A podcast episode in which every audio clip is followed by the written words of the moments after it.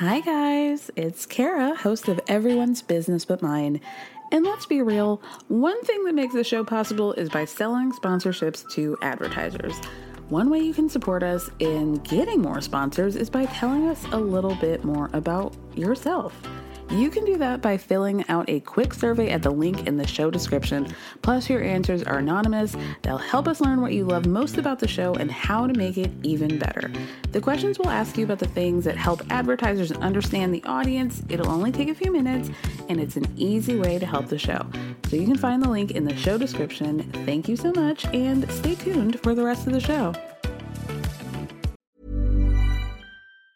This Mother's Day, celebrate the extraordinary women in your life with a heartfelt gift from Blue Nile. Whether it's for your mom, a mother figure, or yourself as a mom, find that perfect piece to express your love and appreciation. Explore Blue Nile's exquisite pearls and mesmerizing gemstones that she's sure to love. Enjoy fast shipping options like guaranteed free shipping and returns. Make this Mother's Day unforgettable with a piece from Blue Nile. Right now, get up to 50% off at BlueNile.com. That's BlueNile.com. I'm Sandra, and I'm just the professional your small business was looking for. But you didn't hire me because you didn't use LinkedIn jobs. LinkedIn has professionals you can't find anywhere else, including those who aren't actively looking for a new job but might be open to the perfect role, like me.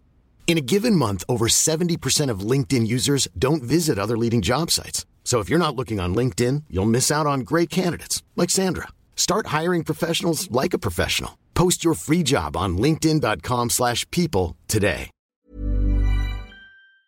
She saw a pair of shoes walking through the mall coming in to the gig and she spotted them and was like, "Hey, can um, somebody go get them for me?" And of course, my ears perk up when you hear shoes. I'm thinking, "Oh, this might be me." And I said, "Well, I'll go grab them for her. Just tell me which ones they were." And they and they said, "No, she doesn't have any money to be spending on Skechers." Wait, she wanted Skechers? and she wanted some Skechers. There was a Skechers, a Skechers store. She spotted them and they were cute. And I told Brittany, "Hey, I'm I'm putting these through wardrobe expense, and we'll we'll say that they didn't work for stage. Take them home." And um, that's what we.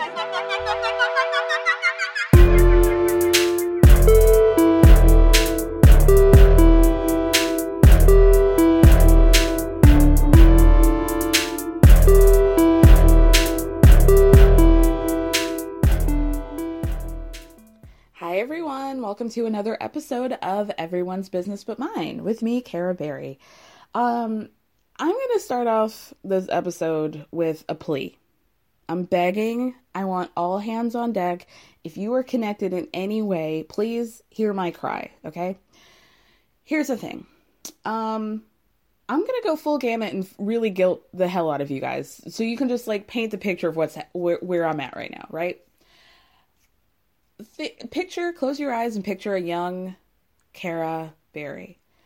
She's sitting in front of her TV. She's about 10, 10 years old, turning to Comedy Central and watching old episodes of Saturday Night Live.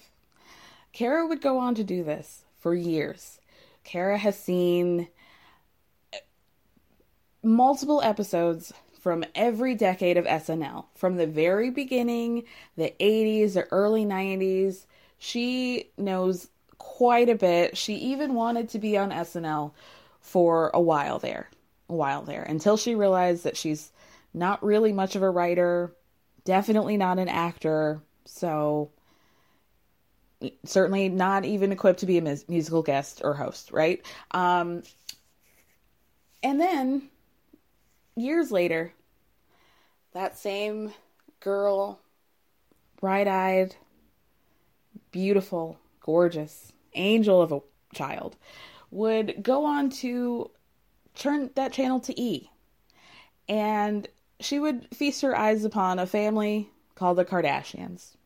And she would go on to watch every single episode of that series. Everyone. Every single one. Okay. Um, spin-offs. Okay. All of them. Courtney, they're Miami, Hamptons, all of them, right?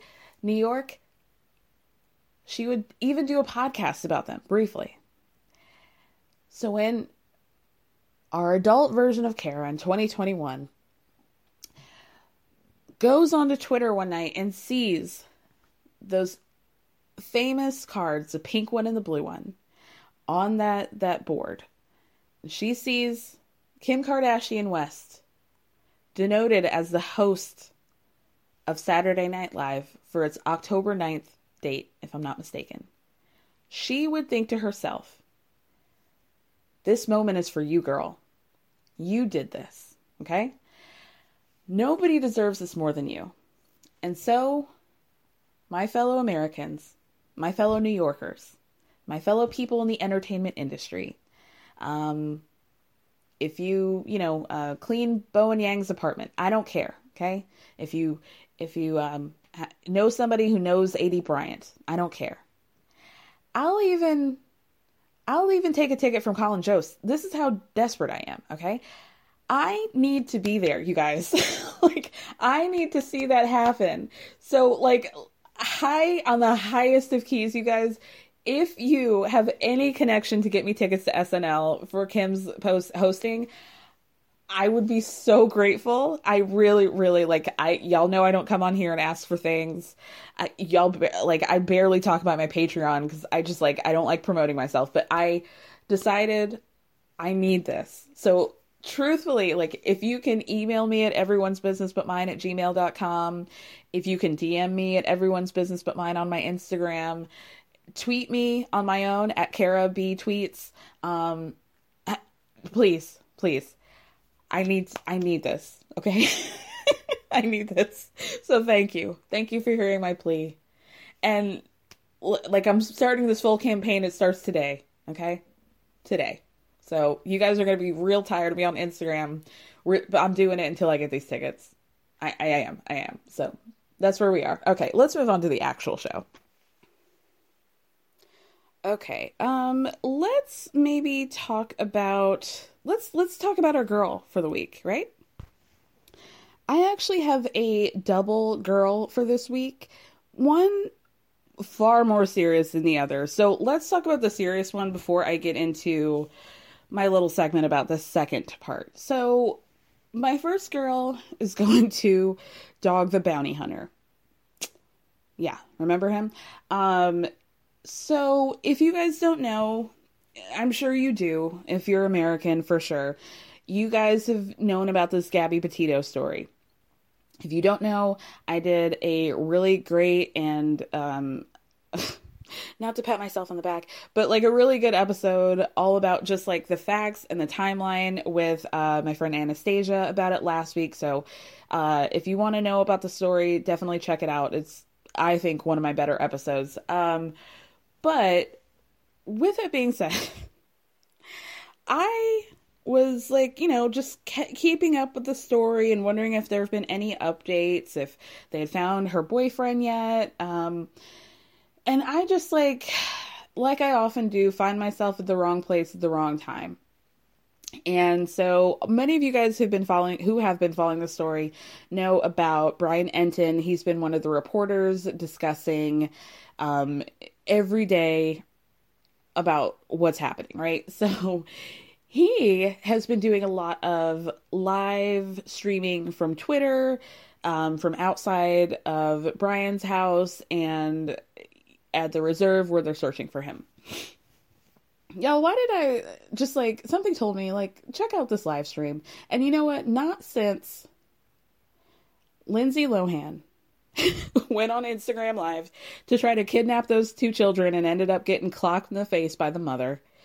Have I been like, "Oh, I this is something that I needed to see, but also something that nobody needed to see and it didn't need to happen." So, I'm looking. Brian Entin had just recently. I was going on my Twitter. I saw that Brian Entin was live, and I look, and who do I see? But a man who, like, at this point, it's like, don't even bother with the sunscreen because clearly, whatever damage is going to be happening to your skin has already thoroughly happened. There's no coming back from that. Um, the, the white blonde hair, the the vest, the dark jeans. This man, Dog the Bounty Hunter, hops out of a Jeep, rolls up, and this is not funny. He rolls up to the drive, rolls up the driveway. there have been people, reporters, bystanders, what have you, just onlookers at this house, posted up at the Laundrie house. So he's walking up the driveway, trespassing, um, standing there, posing, for, not posing, but not posing, just standing there as people are taking pictures of him. Then he knocks on Brian's parents' door as if they're going to answer. As if on a random day in which people have been outside of their house 24 7 for the past week now, that suddenly they're going to answer the door, right? Please. Especially after somebody had like swatted them and said that they had heard gunshots and then they, a bunch of cops had to show up at their house just the day before, right? So, dog, what are you doing? What are you doing? It, it, this is like a, a, a, a girl and a sub girl because I went on Reddit, which was my mistake. It was my first mistake. um, and people were saying, "Oh, he's he's actually so good at his job. Like, finally, he's coming here to save the day." Blah blah blah. You guys, this man was coming here for an opportunity. He was coming here for photos, and he was coming here to get attention on himself. I understand that he's a bounty hunter. I understand that he found that guy from Max Factor 20 years ago. Uh, Caduce to you on that one, dog, Duane. But you guys, this is a circus. He knows exactly what he's doing. He knows. Uh, but come on. Come on. come on. Like, these people have a daughter. Not not Brian's parents, but like this is already like a, a fucked up situation. A daughter that is gone, a, a fiance that is not taking responsibility and is just ostensibly um, outrun the FBI and his local police department. And you want to come here and be like, well, I think after a week now, it's finally time for for us to get dog on the on the case.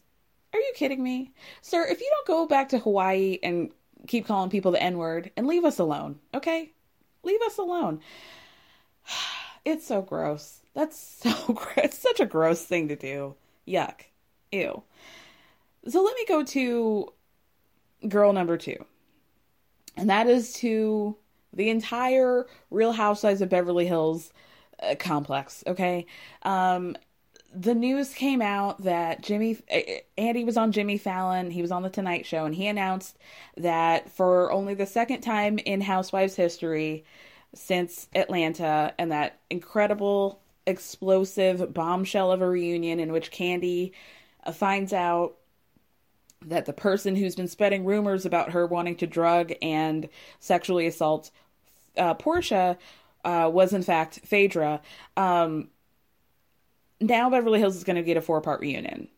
And of course, Erika had to tweet something along the lines of like, "Oh yeah, it's you can thank me for that." Okay, first of all, uh, she she goes okay, so she quote tweeted the clip where Andy says it's going to be four part reunion, and she says, "Now what would make it four parts?" Question mark question mark me period.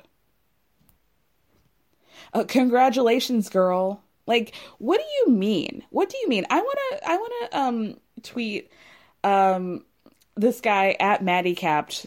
We all know him. He says, You were there for the past five years and couldn't do a single memorable thing. Now you want applause because you and your ex committed some crimes? Brava. Like, girl. So, yeah, I'm just sick of Erika. I, I'm really done with her. And I just like for all the I just can't make sense of any of this. I can't se- make sense of like her behavior and I'm tired of trying to figure it out, you know?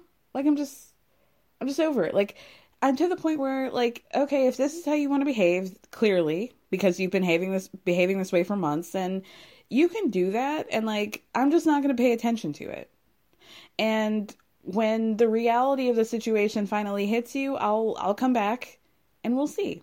I I really think she's going to have a lot of egg on her face when all of this is said and done and like that's on her, you know? That's not on us. That's on her. You can lead a horse to water. But there you go. Um another thing that I saw on TikTok was about the possibility or the the guesses and conspiracies or theories uh, surrounding um, Erika's new sugar daddy boyfriend. I don't care.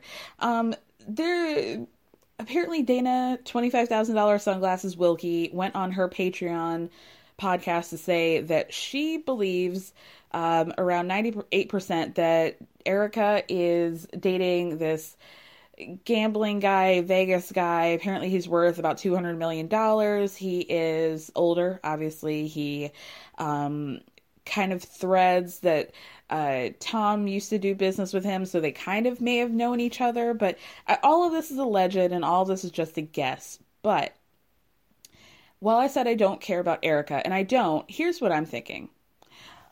Like, if we're if you were going to join the like sugar daddy thing or the wealthy husband thing, then like you got to be smarter than this girl. Like it, in my mind, if I'm dating a sugar daddy, then like I'm using hit and I'm doing it right. I'm using his money to bankroll my lifestyle, my housing, my clothes, my trips, whatever. And then whatever money I'm making, I'm saving, right? So, and then you, you know, if you really got it good, then you're saving what he's given you too, right? Uh,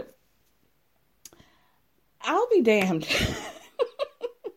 if I'm 50 years old having to chase old rich dick in order to make my ends meet because you had 20 years in the game to get yourself together. And you you haven't done it girl. That's sad. That's sad. If you're gonna do it do it right. That's all i'm saying. You know what i mean? If you're gonna go down that rabbit hole and you're gonna let a, a man touch you with his like wrinkly uh pa- tissue paper skin then put some money in that savings girl. So you don't have to do this again when he eventually you know you know I don't know. I just think she's doing this all wrong to me. Because, like I said, I'll be damned. I'll be damned. 20 years in the game? And you still got to hop on some old man? Ugh, no. Girl, the ghetto. Um, what else? Okay, so usually I, do um, Housewives recaps. And lately I've been doing Beverly Hills recaps since RHONY got off, but I just didn't want to talk about this episode. And it had everything to do with this conversation with Garcelle. Uh, with the culmination of weeks of these ladies saying that Garcelle doesn't give enough to herself, that every time she says that she does not feel like she fits in or that she feels left out in some sort of way, that they question her and they act like she they don't know what she's talking about. And finally, and I knew this was going to happen I knew it was going to happen in the back of my mind. And seeing it was so upsetting and so, ugh, it was just so gross to have to watch Garcelle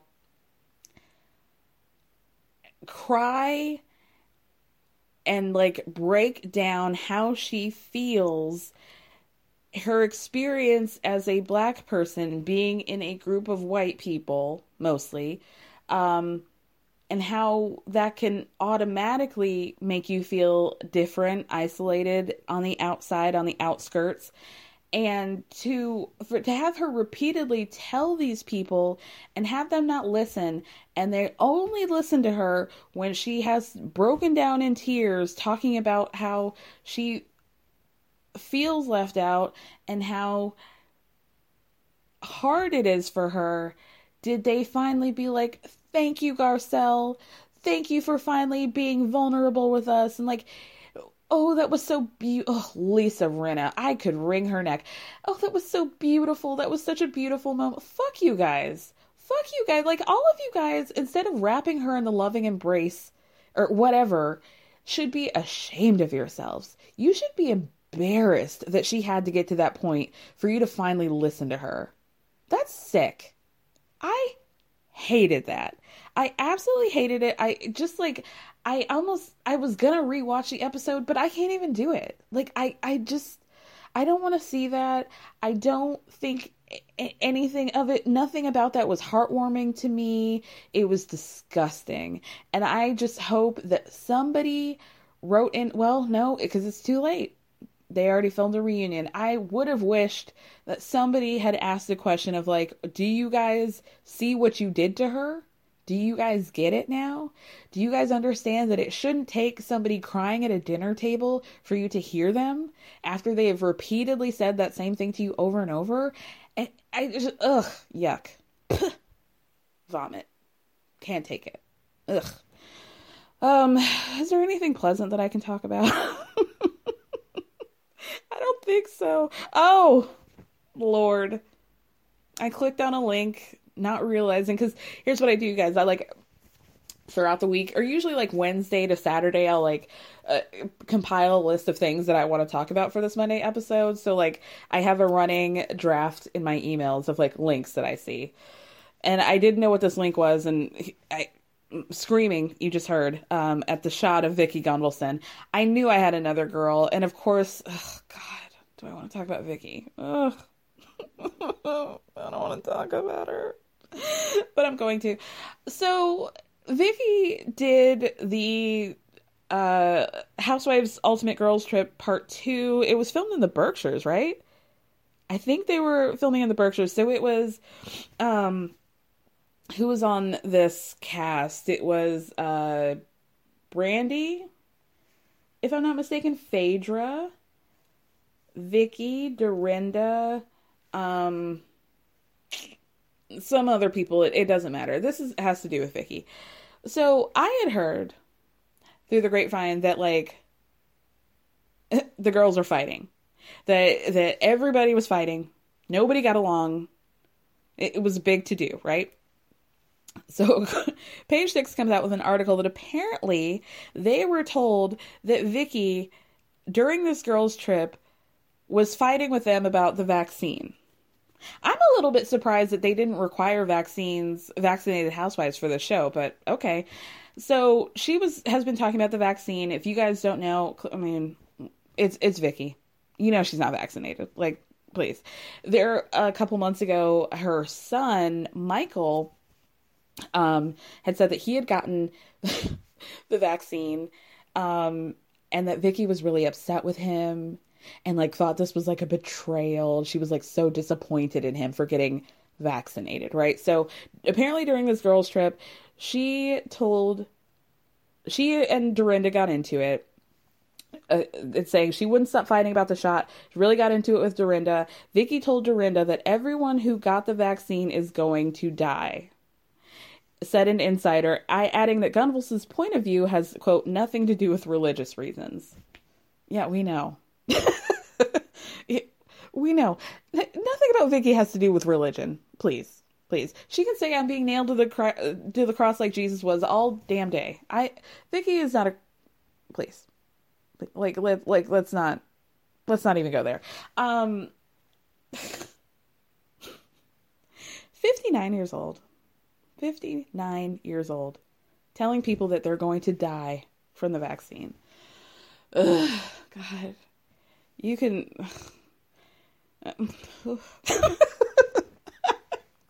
Never mind. I'm not. I can't. I can't. I can't.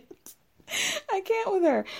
Okay, for the rest of the episode, you guys are going to hear my recap of the Controlling Britney Spears documentary. Excuse me. Um, yeah, is that it? I feel like I'm missing something. Always, there's this little panic that I forgot something if I've forgotten, you guys can check my um, episode description. I usually leave links to things that I feel like are relevant if I remember, which is uh, not often, not that often, but um, you know, if if anything comes up, I will put it in the description notes for this episode. So, all right, you guys, stay tuned. First off, I would make you giggle. And second off, I want you to remember all the funny things and all the fun times. I want you to remember how strong you are, how talented you are, how silly you are, um, how goofy you are, um, and that that heart of yours is gigantic, and that how, I mean, my goodness, I told you every day how much I loved you. If I had one penny for every fan that's just reached out to me to send their love to you, boy, would I be a rich woman. I'm hanging there. Your voice is coming back. You are louder and prouder and more powerful than I've seen you in a really long time. And I love you and um, I will support you no matter what. And I wasn't gonna cry because you know I don't like to cry. It makes my nose big and red. I love you. All right, let's talk about this new Britney Spears documentary. This is like Shark Week, you guys, uh, for the Britney Spears fans, members of the Free Britney movement.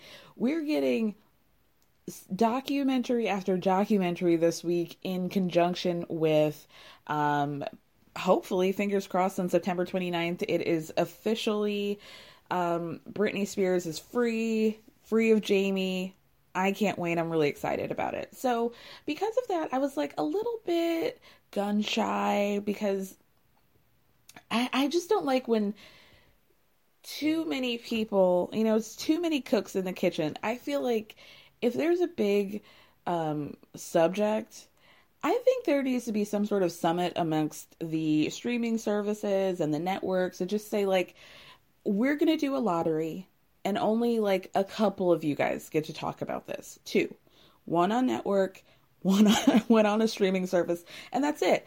Um, and I also feel like I'm I'm very precious about. Um, and I know like I'm, I'm hypocritical because I did this whole special about Gabby Petito, but like I'm also a little bit um I don't like when we're not getting the full story, like when the full story isn't out. Like, so we have the September 29th date where hopefully Jamie is officially um, ousted as Britney's uh, uh, conservator, and hopefully she's free at this point. But yeah, if we don't know the full story, I just feel like this is such a big part of it. Can we do. I just feel like people should have waited, but that's neither here nor there. We're here, so let's go there.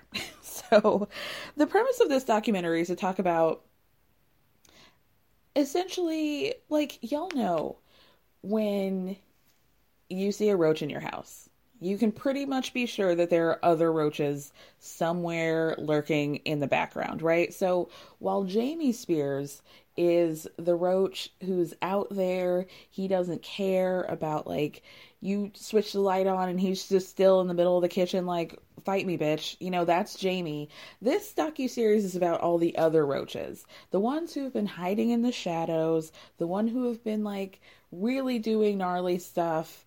Um you know jamie could not have done this on the on his own. We are very clear on that. That's like drunk slack-jawed yokel of a, a father of britney's could not have possibly maintained this 13 year conservatorship without the help of some other evil underlings. So we're talking about her management.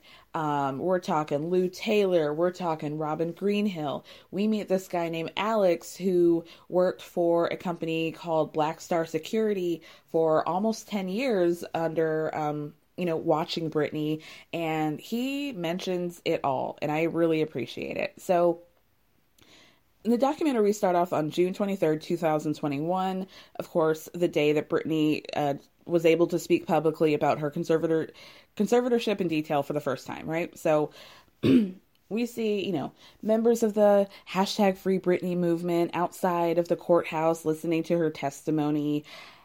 I was really on the fence about watching this documentary. Like I said, it's just like a little bit overwhelming for me um, when so many things come out at the same time. But the moment I laid eyes on just like literal angel Felicia Culotta, I knew I was in a safe space. For some reason, despite never having been in this woman's presence, I probably never will be. My interactions, if you will, with Felicia have purely been digital, right? Just me seeing her on the screen in different videos. Despite all of that, I trust Felicia Culotta with my life, with my family's life, okay? And I just trust her implicitly. I think she's just the sweetest lady, and her energy just emanates off the screen. For those of you who don't know Felicia, she's been around Britney since, or she was around Britney in the like very beginning days. She worked as her assistant um, throughout like the beginning of her career, and then she worked, and this is what she's talking about this uh, episode. She's she worked on the circus tour, and that's really the last time she saw Britney. So when Felicia says that when she first heard Britney speaking out, she knew that there were going to be a lot of people coming out of the woodwork woodwork to document what they saw. So we start talking about how Britney's conservatorship began in 2008, and by all accounts, in the beginning, it was a smooth running operation. Uh, Jamie was allowed to implement 24 7 security for Britney, and at that point, he hired a company, like I said, called Black Box. Um, so the first interview we get was with a guy named Alex he was the executive executive assistant of a guy named Edan, who was the Britney security guard for nine years. So, like between 2012 and this year. Alex claims to be the only person at Black Box who knows everything. And he says when the first documentary came out, the Framing Britney Spears documentary, that Edan was relieved. Relieved that neither he nor Black Box Security were mentioned because it was his biggest fear that security would draw any sort of attention in terms of this situation. So then we get a bunch of pictures that go up on the screen of Britney out and about, running errands. She's at her son's soccer game, and in every picture you can see Edan, always just lurking in the background, just like the Babadook, just always haunting and over her shoulder. It's that time of the year your vacation is coming up. You can already hear the beach waves, feel the warm breeze, relax, and think about work. You really, really want it all to work out while you're away. Monday.com gives you and the team that peace of mind. When all work is on one platform and everyone's in sync, things just flow wherever you are. Tap the banner to go to Monday.com.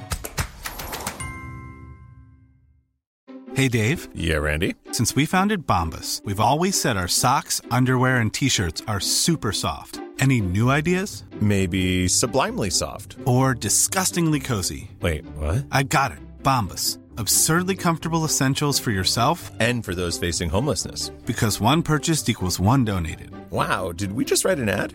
Yes. Bombas. Big comfort for everyone. Go to bombas.com slash ACAST and use code ACAST for 20% off your first purchase. Alex says that when he joined Black Box Security, Britney was their only full time client, and that he obviously knew Britney, but he didn't know anything about the details of her conservatorship, and that all he was ever told was that this conservatorship was the best for Britney to be able to maintain custody of her sons, and that she was really happy with the arrangement.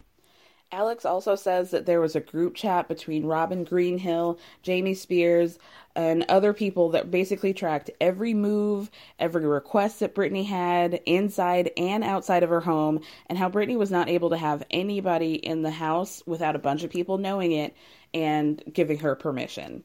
So, one thing I thought was interesting was Alex talked about how uh, something that Britney mentions in her testimony about being monitored in terms of her medications.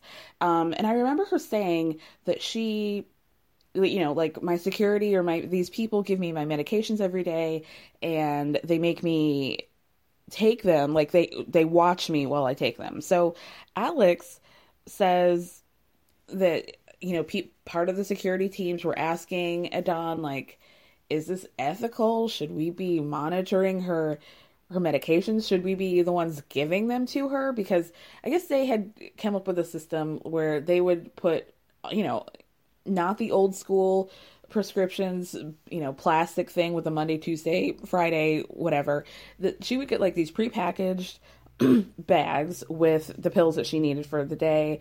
And like I said, people would have to watch her take her meds, um, and she wouldn't be able to leave until she did. Um, the, they were told that this is what she needed and what she wanted. And the producer who was interviewing Alex asks, "Are you sure that's what the client wanted?" And Alex Alex's response was, "Well, the client was Jamie." Alex also compares Britney to both a child who needs her parents for permission to do anything and like a prisoner, and that the security guards were essentially like prison guards to Britney. So let's get to the point of the conservatorship. Obviously, a conservatorship should be, in most cases, like the last resort. And in California, the stipulation of having a conservatorship or being a conservatee is that you have to have the inability to feed, clothe, and support yourself. Now, we all know that as soon as Jamie Spears began um, this conservatorship, Britney was out there. She was doing How I Met Your Mother. She was touring. She was she had a very rigorous like international schedule where she was in Germany one day, Paris 2 days later, back to LA, then to New York, then to Japan like packed packed packed schedule. Definitely the opposite of somebody who's unable to support themselves, right? Then we meet Tish Yates. She was the head of Britney's wardrobe for like 10 years off and on for her tours. She says right off the bat that she does not feel like Jamie was the one who was at the helm of all of this, and that her belief was that it was Robin Greenhill. Now, Robin Greenhill works for a company called TriStar Sports and Entertainment. They were uh, Britney's management team.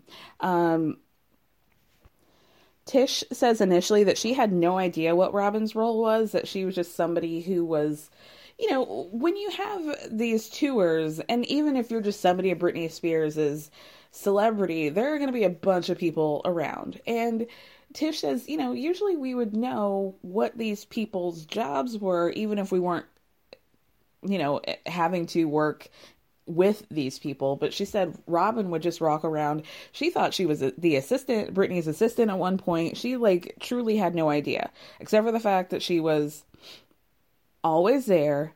And then she came to realize that Robin was basically controlling the tiniest things of Britney's life.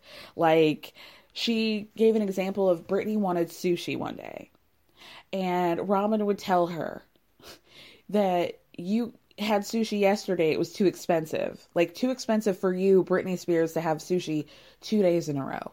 Now, if I can afford sushi two days in a row, I know that Britney Spears should be able to afford sushi every day, all day long, just a fresh sushi bar in her home for the rest of her life, right? This, out of all the things, like, I can and I'm not like, obviously, I'm not condoning this, but I can wrap my mind around vultures. And I can wrap my mind around there being this powerful, vulnerable person and having people around them take con- uh, control of them. What I find so hard to believe and so hard to comprehend is the fact that these people were trying to make it seem like Britney Spears, that Britney Jean Spears can't afford things. That is wild. And you guys know that to this, as of now, Britney's net worth is 60, 60 million dollars. Does that make sense to you guys? Does that make sense to you that Britney Spears, who has been the top head bitch for 20 years, is only worth $60 million? That she spent years on the Vegas Strip, something that we all know is supposed to be just easy money right? easy money in the sense of like you don't have to go to all these cities. You get to stay in one stadium. You get to have that uh, you know, that consistency of being there and also that they throw a fuck ton of money at you. Britney Spears should be worth 60 million dollars just like this year not doing anything, right? Not in the totality of her net worth. So sorry, I just spiraled about her money. back to the sushi thing. So she would, Britney would get told that the sushi, you know, you had it yesterday, it was too expensive for you, and then it would devolve into this thing that Britney would want something, Robin would say no, Britney would push back, Robin would push back, and then it would escalate to the point where Jamie had to intervene and then he would shut everything down. So like a like an abusive parent relationship, right? So back to Alex, the security guy. He tells a story about how Britney had seen um, all of her dancers and the people around her with iPhones, and she told her dad that she wanted one.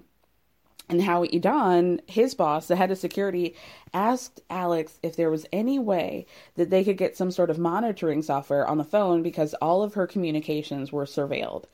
This is allegedly what Edan told Alex. Alex asked about the legality of that and that he said it was legal because the courts knew and that it was for her safety and protection. So Alex was given the impression that their ability to surveil Britney everywhere she went, every move she made on every device in her home was a part of the conservatorship and that this was all above board.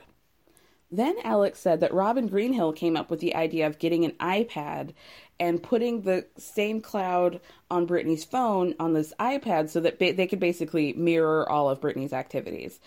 Alex was told that it was all to protect Britney and that they would but, but they would monitor every single conversation from ones that she had to her friends, to her mom, to her lawyer, and while Alex felt uncomfortable with that, like I said, he was told that it was in her best interest. Um pause here for my thoughts.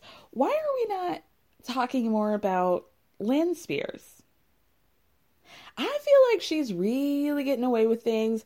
I want to see a takedown of Jamie Lynn, and I want to ta- see a takedown of Lynn. I want people to talk about this because, by all intents, I mean, we know that Jamie Lynn has been head hedgehog in charge for quite some time and she's just like ruining her well whatever her career is she's ruined it left and right from all this stuff right? I don't want Lynn to get off with anything because I feel like she's just as sinister and there was something that was said that really stuck with me and I believe it was in the first part of the framing Britney Spears uh, documentary which was basically that like after Jamie and Lynn got divorced, that Jamie, excuse me, that Lynn let Jamie do whatever because she wanted to be like the nice parent and she wanted to like demonize Jamie. It was some sort of like backhanded thing of like, I'm going to just let my husband do anything and ruin her, my daughter's life, our daughter's life, so that I can look like the good parent. And that's almost more diabolical than anything. Like knowingly letting the other parent be evil to your child so that you look better in comparison. Electric chair. It, it's sick. It's absolutely sick. Then we start to hear from Felicia. Like I said, she was around as Britney's assistant in the early days. She came back for the circus tour, and she says that the circus tour was the first time that she started getting separated from Britney. And then one day, out of the blue, she gets a call from Jamie, who tells her so they finished the whole American leg of this uh, circus tour that she was not going to be doing the European leg, and Britney never wanted her there to begin with. And on top of that, if Britney ever sees you, that she won't go on stage. So like he's framing this as like Britney hates you, she can't stand you, she's gonna shut everything down at the sight of you. Felicia said, no, I booked my tour, or excuse me, I booked my, you know, my uh, hotels, my flights, everything. Like, I'll just make sure not to see Britney. And he was, uh, Jamie was like, well, you better make sure of that. okay. So they do this whole leg of the European tour on the last day. Felicia ended up seeing Britney in the hallway, and she says it was like the air just got sucked out of the room because she was under the impression that Britney was like, It's on site with you, Felicia. And next thing she knows, Britney is running to her, jumping in her arms, asking her where she's been this whole time. And at that moment, Felicia thought, Oh, I think that these people might be trying to pit us together. And she says that she believes that the reason why she was pushed out was because she had made it very clear that if she had seen something that Britney wasn't happy with, that if she had seen something that just didn't seem right, that she was going to call it out and she would have put a stop to it. Oh, then we go back to Tish, the wardrobe stylist, and she tells a story about how they were at the mall one day and how Britney had had such a tight allowance that she had seen, she had walked past the shoe store, she saw a pair of shoes that she wanted. She asked if she could buy them. Britney was told that she could not afford them. See, another thing that just like it, it makes my head want to explode. The the idea that somebody would tell Britney that she can't afford something.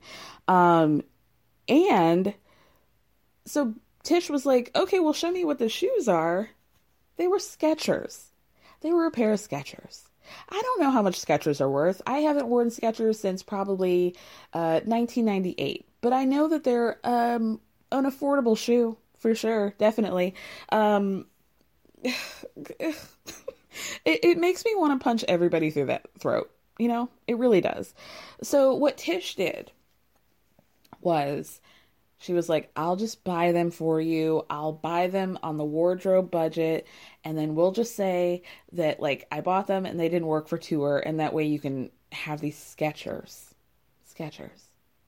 Britney Jean Spears just wants to have a venti caramel frappuccino and a pair of shape ups. And why can't she have that? And some sushi for dinner. Let her do it.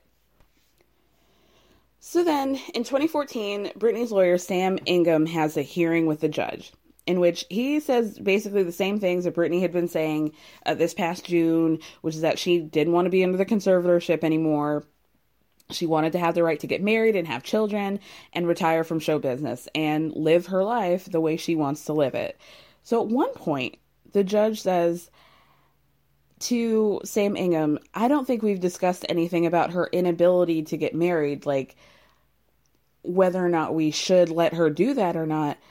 But then you might not want to tell her that. Excuse me? This judge has since like retired and she's claimed like, "Oh, you guys, you know, don't what you hear in one hearing is not like the full story or whatever the fuck. Fuck you, girl. Fuck you. Um, thank God she got replaced. And thank God she retired because if she was a terrorist to Britney Spears, imagine all the, the little little smaller cases and the and the unknown people and people that she's fucked over. Sick. Britney also um, stated that she thought that, you know, she was being drug tested in order to keep custody of her children and that she was having like random tests. And I guess Jamie was also doing it because we all know that Jamie is an alcoholic and has been and continues to be.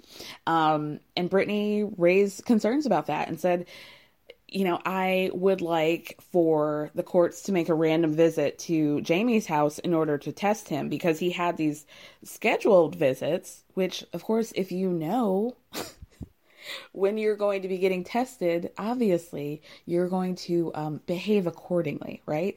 Um, so, yeah, Britney requested they do a random visit to the house, and the judge's response was, Who is she to be demanding anything from anybody? brain exploding. Just brain exploding. There was part one part that made me giggle, I have to admit. so you know, usually when you know, TV shows and documentaries do this like what I call like a card, which is just like, uh, you know, the screen pops up and it says something. Usually it's supposed to invoke uh, the idea of like something more serious happening to like narrate what you're about to see. So it says the screen pops up and says, in March of 2016, Iggy Azalea is asked about having lunch with Britney Spears. and then it cuts to an episode of Watch What Happens Live that Iggy was on. And Andy asked her about having lunch because they, you know, they did the song Pretty Girls. Terrible song, but okay. Um, and Iggy says, Well, there really was nothing to report except for Britney's people came to my house and basically did some sort of like secret service level sweep to make sure that Iggy wasn't going to give her anything that she shouldn't be giving, just to, like making sure that her place was all above board. Um, wild. wild. so then Alex comes back to talk about how Edan put a recording device in Britney's bedroom. And I think this was the the pull quote of the episode was the monitoring. Um in her bedroom specifically. The screen pops up saying like it's unsure if the courts knew anything about them doing that monitoring in her bedroom, but recordings uh, there there were over 180 hours of recordings of audio, including Britney's interactions with her boyfriend and her children. So one day, Alex was approached and given a flash drive, and he was told to delete the contents. He asked what was on the drive, and they were just like, "Oh, it's you know really sensitive information." and he was catching the vibe that there was like some nervous energy around this, that there was some panic. So he decided to save a copy because he didn't want to be implicated in anything. And come to find out this happened a couple days before she was Britney was due to meet in court. So he was like, "Oh, this must have something to do with that, right?" Hi, this is Craig Robinson from Ways to Win, and support for this podcast comes from Invesco QQQ, the official ETF of the NCAA. Invesco QQQ is proud to sponsor this episode and even prouder to provide access to innovation for the last 25 years. Basketball has had innovations over the years too. We're seeing the game played in new ways every day. Learn more at Invesco.com slash QQQ. Let's rethink possibility. Invesco Distributors, Inc. Mom deserves better than a drugstore card. This Mother's Day, surprise her with a truly special personalized card from Moonpig. Add your favorite photos, a heartfelt message, and we'll even mail it for you the same day, all for just $5. From mom to grandma, we have something to celebrate every mom in your life. Every mom deserves a Moonpig card. Get 50% off your first card at moonpig.com. Moonpig.com. So then we get to the point where I have always been curious about and I've always wanted to know more about regarding Britney's romantic relationships. It's pretty much an open secret, right? That all of her relationships um, under this conservatorship in this 13 year period have seemed very uh, I don't know what the word is. It just seems like there has been an audition process, kind of Tom Cruise like in its um structure where there's he, he goes on to talk about like the the process of making a Britney Spears boyfriend, right? And it cuts to a meeting that Britney had in her home in 2016 with an investigator regarding her conservatorship, where Britney very plainly says that she knows exactly what's going on.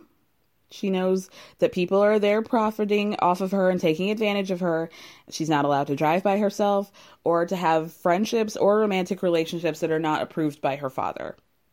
So Alex says that there was a whole process for her romantic partners. They would have to sign contracts, they would have to sign NDAs. They were followed by private investigators to make sure that like what they were doing out here in these streets was approved by Jamie. And Britney says that she felt like Jamie was obsessed with her and that every move that she made had to be approved by him and that conservatorship quote comes with a lot of fear. So after all that, the probate investigator, who was there, who could have potentially saved Britney five years ago. Um, they write this report. They end the report by saying, "It appears that the conservative has done." The conservators have done an excellent job of protect, protecting Miss Spears, and it's apparent that they have made commendable efforts to help her reach the positive places in her life that she has to this date. So Britney Spears sat there and told you that she felt like everything in her life had been controlled, that everybody who was handling her business was taking advantage of her, that she was cognizant of that, that she was cognizant of them taking her money, she was cognizant of the fact that she was um, being treated like a child. Even after that, they were like, oh, it's very clear that um, these conservators are doing a great job and that the reason why Britney's doing so well today is all because of them. So, congrats to you guys. I mean, they do end the report by saying that it is clear that the conservatorship needed to come to a conclusion at some point, and in the interim, all parties needed to make sure that Britney um, did not feel subjugated. So, the end of that was the only thing that made sense to me to act like she everything that was good in Britney's life, even though she was saying everything was bad, was due to them and because of them. Mm, I hate that. I hate it. I hate it. Another part that made me really sad was when they talk about how Britney wanting to hire a new lawyer.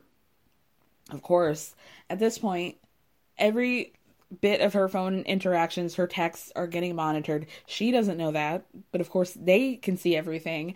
So she's trying to hire I'm sorry, I don't know why my voice is going out. She tried to hire a a new lawyer. But then it began this it became this big thing of like I can't really interview you. Like how do I know if you're a good lawyer and how do I know this is a good fit if I can't interview you? And I can't interview you. You can't come to my house. You definitely can't come to my house with people knowing that you're a lawyer. So maybe you can come as a plumber and then we can have some sort of secret conversation after that. Just terrible. Terrible. A grown ass woman trying to hide the identity of a lawyer so that she can have her own rights. Disgusting.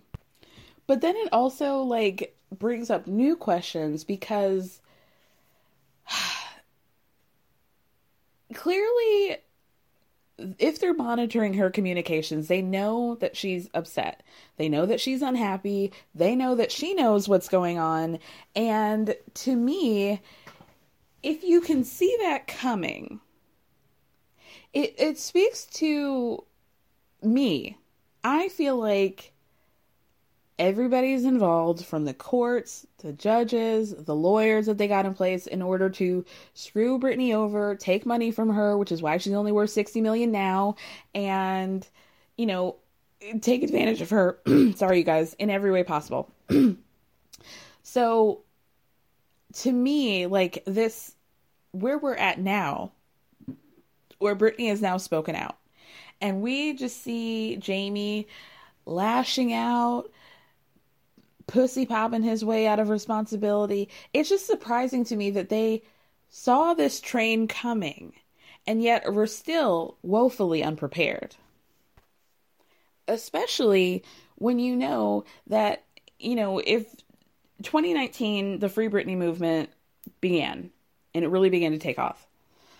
So between Britney sharing how she feels to whoever she thinks she's talking to, thinking that she's having private conversations, and the Free Britney movement, they knew. They knew that they could had to like try to contain this movement, right? So what they were doing was putting people on their team undercover to meet people at these like meetings, these Free Britney uh, meetups, to befriend people, figure out who they are, comb through them and and search all them. So so wild. Jamie starts lashing out to the public and in statements talking about how the Free Britney movement is nothing more than a conspiracy theory that um you know the courts wouldn't be doing this if this wasn't in Britney's best interest. Um they also used Jamie's attorney named Vivian Thoreen, a creep a creep if I've ever heard one. Um, to they used her to push this narrative that Jamie was the one who helped bring Britney Spears' finances back where they needed to be, and how they Jamie and Britney were this like collaborative duo with one another, and that he was really like a consultant to Britney. Fuck off, fuck off.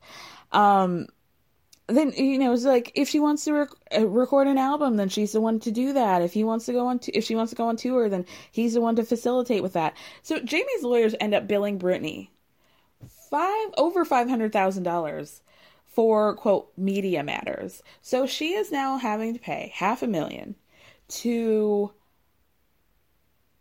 lawyers who want to keep her in this conservatorship and who are lying to the public about what's going on. She is now paying them to lie about her. paying them to give this impression that she is not equipped to live her own life and manage her own life. Paying these people to keep her in shackles, basically. Woo! Heated.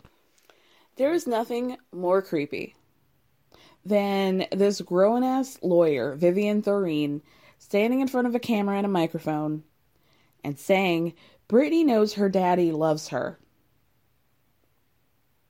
Imagine going through all that law school, education, working, to sit in front of a camera and say that this man, who smells like uh, monster energy drinks and Marlboro ambers and dip and gunpowder, that daddy daddy loves you, Britney.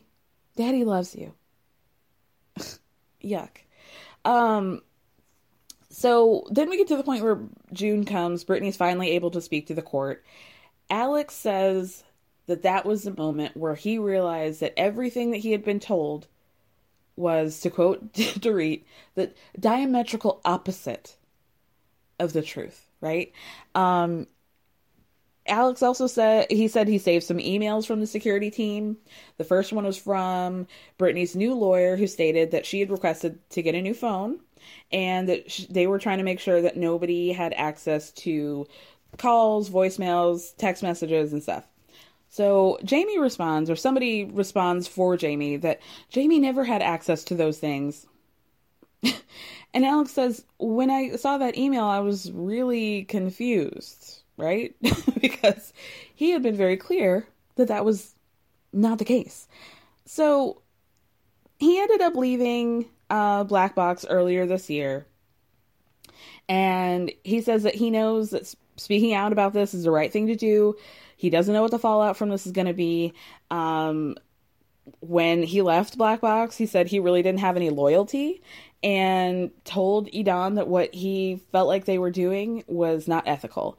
And so Edan was like, "Okay, yeah, let's let's talk about that. Like, let's have a meeting. Meet me in my office and we'll talk about all, you know, you not finding me to be ethical, right?" So, according to Alex, this is all alleged, he gets into that office. Edan has a gun in his holster, takes the gun out, puts it on his desk, and says, Oh, okay, so you don't like the way my business is run? and Alex is like, It wasn't a threat, but it was a threat, right? So there's a court hearing set, like I said, um, on whether or not to remove Jamie from the conservatorship on September 29th. Obviously, we know by now that Jamie agreed to step down prior to that date. However, in his court filing, Jamie said he didn't do anything wrong, um, that the publics don't know about ment- Britney's mental health and addiction issues, and if they did, they would praise Jamie for all he's been doing, and also that they need to figure out the financials of his exit, right? He wants $2 million. He wants $2 million to leave. Now, if if you're like even a halfway decent parent, you don't say shit like if you knew what my daughter's mental health and drug addiction issues or addiction issues were, you would be thanking me. Hell. Hell. Go to hell. Go straight to hell. Why would you like expose her like that?